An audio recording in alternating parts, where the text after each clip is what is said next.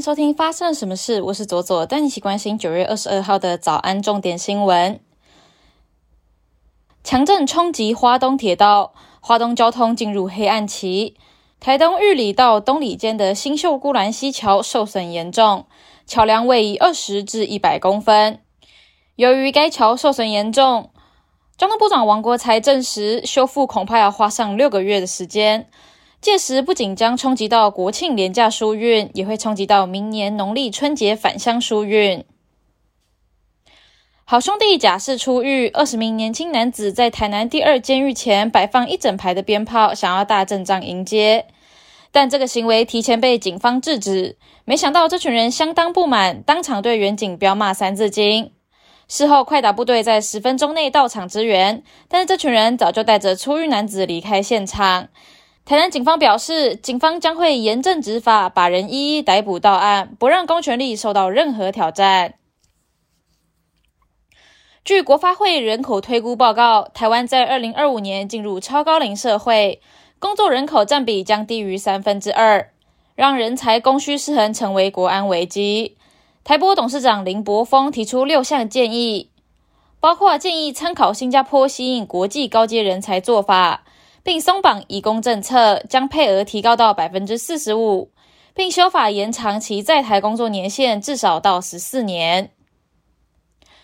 彰化县和美镇有一对就读小学六年级和四年级的小兄妹，因为爸爸过世，家中清贫，没有钱安葬，更因为积欠水电费遭到断水断电，导致两人长达半个月的时间没有洗澡，连三餐都成了问题。悲惨遭遇曝光之后，各界善心不断涌入。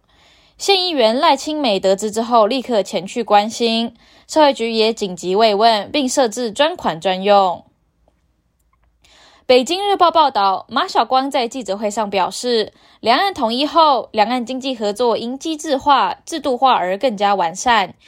以大陆市场为广阔腹地，台湾经济将获得更大的发展空间，竞争力、产业链、供应链也会更加的稳定畅通，进而提升创新活力。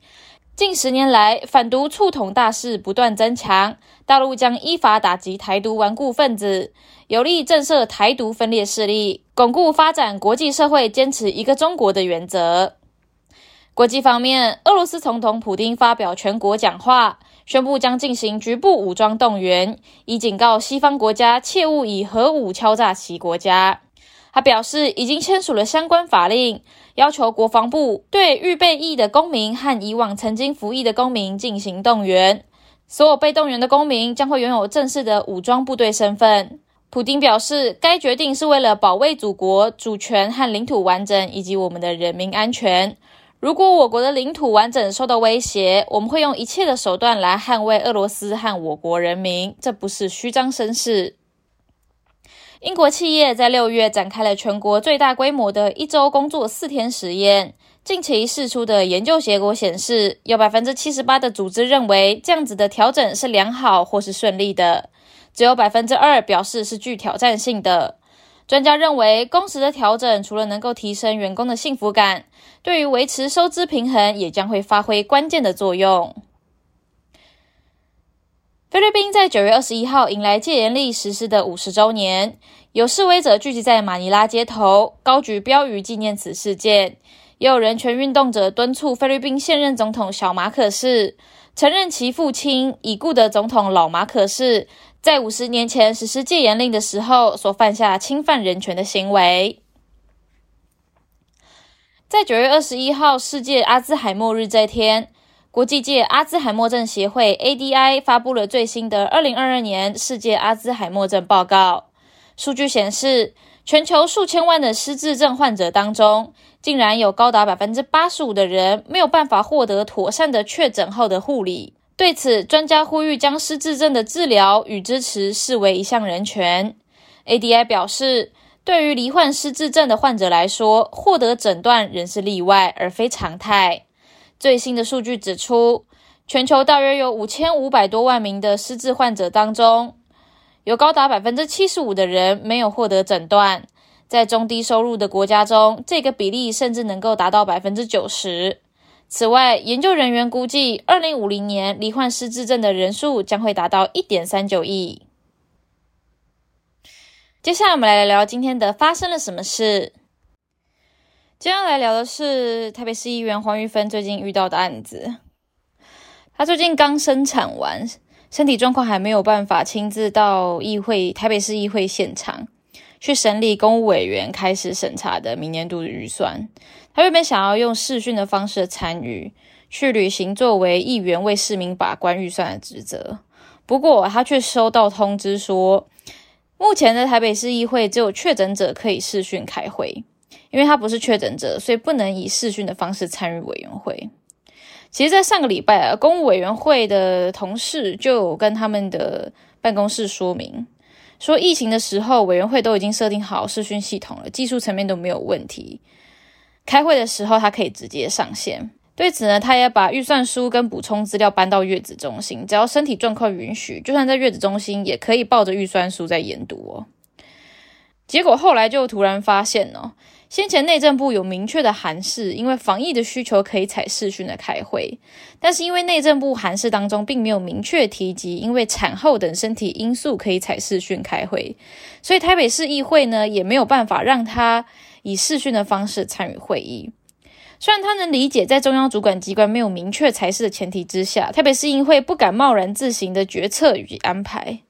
在同一场会议当中哦，除了黄玉芬议员以外。另外一个没有办法亲自到场，是在隔离期间的游淑慧议员，但他也借由视讯的方式开会，审查了很多预算项目。视讯会议上面技术没有问题，现场操作也没有问题。现场同时也有其他议员视讯开会，唯一不同的是身份，一个是因为疫情隔离，一个是因为生育而无法到场，一样都是议员，只是因为他不是确诊者，就没有办法使用视讯开会。就算因为生产在休息恢复当中，但是他依然可以思考跟参与讨论，也可以把关预算，但是却因为生产被迫放弃了在工作上面的职责。正常来说，一边怀孕生产，一边做政治工作的选择，可以鼓舞更多职场妈妈打造更友好的育儿环境。如果是连台北市议会都没有办法保障议员在坐月子期间没有办法合法合理的监督预算跟行使职权、参与会议的权利，如果连人民代表都没有办法这么做的时候，要怎么打造一个育儿友善的城市？又要怎么营造一个敢生敢养的社会氛围呢？这个议题在 PTT 上面就引起了热烈的讨论哦。有的人说，坐月子还要兼顾工作，根本就是女权开倒车。或是投你当明代，跑去生小孩，根本就是罔顾选民。一个友善生育的环境，才有可能鼓励女性做出生育的选择。但是现在这样子的网络氛围，实在是很难跟生育友善画上等号，也可能是许多女性不想要养小孩、不想生小孩的原因之一。内政部的函释当中，只有提到因为疫情以远距视讯的方式开会，语法尚无不可。同意确诊者用视讯咨询开会，但是并没有明文写出产后复原的期间不能视讯。但是对于公家单位来说，公文当中只有提到可以的东西才算可以，但是没有提到的就算是不行。公部门的习惯与制度仍然让人觉得无奈与泄气。主动争取在产后复原期间可以有视讯开会的机会，可一定要用视讯开会，两者有极大的不同。这并不是开先例哦。如果产妇在请产假期间被逼着工作，是会受到法律保护的。但是有没有选择权这件事情，不应该因为她是产妇就要被剥夺。让孕妇在产后的期间可以合法的休息，让身体恢复，因应各式各样的身体状况。但是如果一个产妇可以讲话、思考、开会跟讨论，行有余力的时候，那应该也要被保障才对。就跟议员确诊的时候可以采取视讯的方式开会一样，有很多议员都在有症状的同时，在隔离中，一样可以视讯的咨询开会跟审预算。不过也有确诊的议员选择休息，而没有采视讯的会议参与。能选择应该是最基本的权利。如果确诊的状况之下可以选择要或是不要视讯咨询，那产后复原的期间没有道理就不行。以往可能因为很少有女性的民意代表在任期内怀孕生产，也几乎没有女性议员会在议会的会期之间生产，所以产后复原期间可不可以视讯咨询开会这件事情，到现在才来被提出讨论与重视。市议会集结了许多推动与主张生育友善的议员，但是自身却有着僵化的制度以及不周全，本身就是一件非常讽刺的一件事情。目前公家单位的体制还停留在好像没有视讯会议这种技术的年代。如果借着这个机会，可以促成更多更友善孕产的制度环境，那才是最重要的。而我们的社会能不能够更积极、更勇敢的踏出这一步呢？以上就是今天的发生了什么事。我是左左，我们明天见。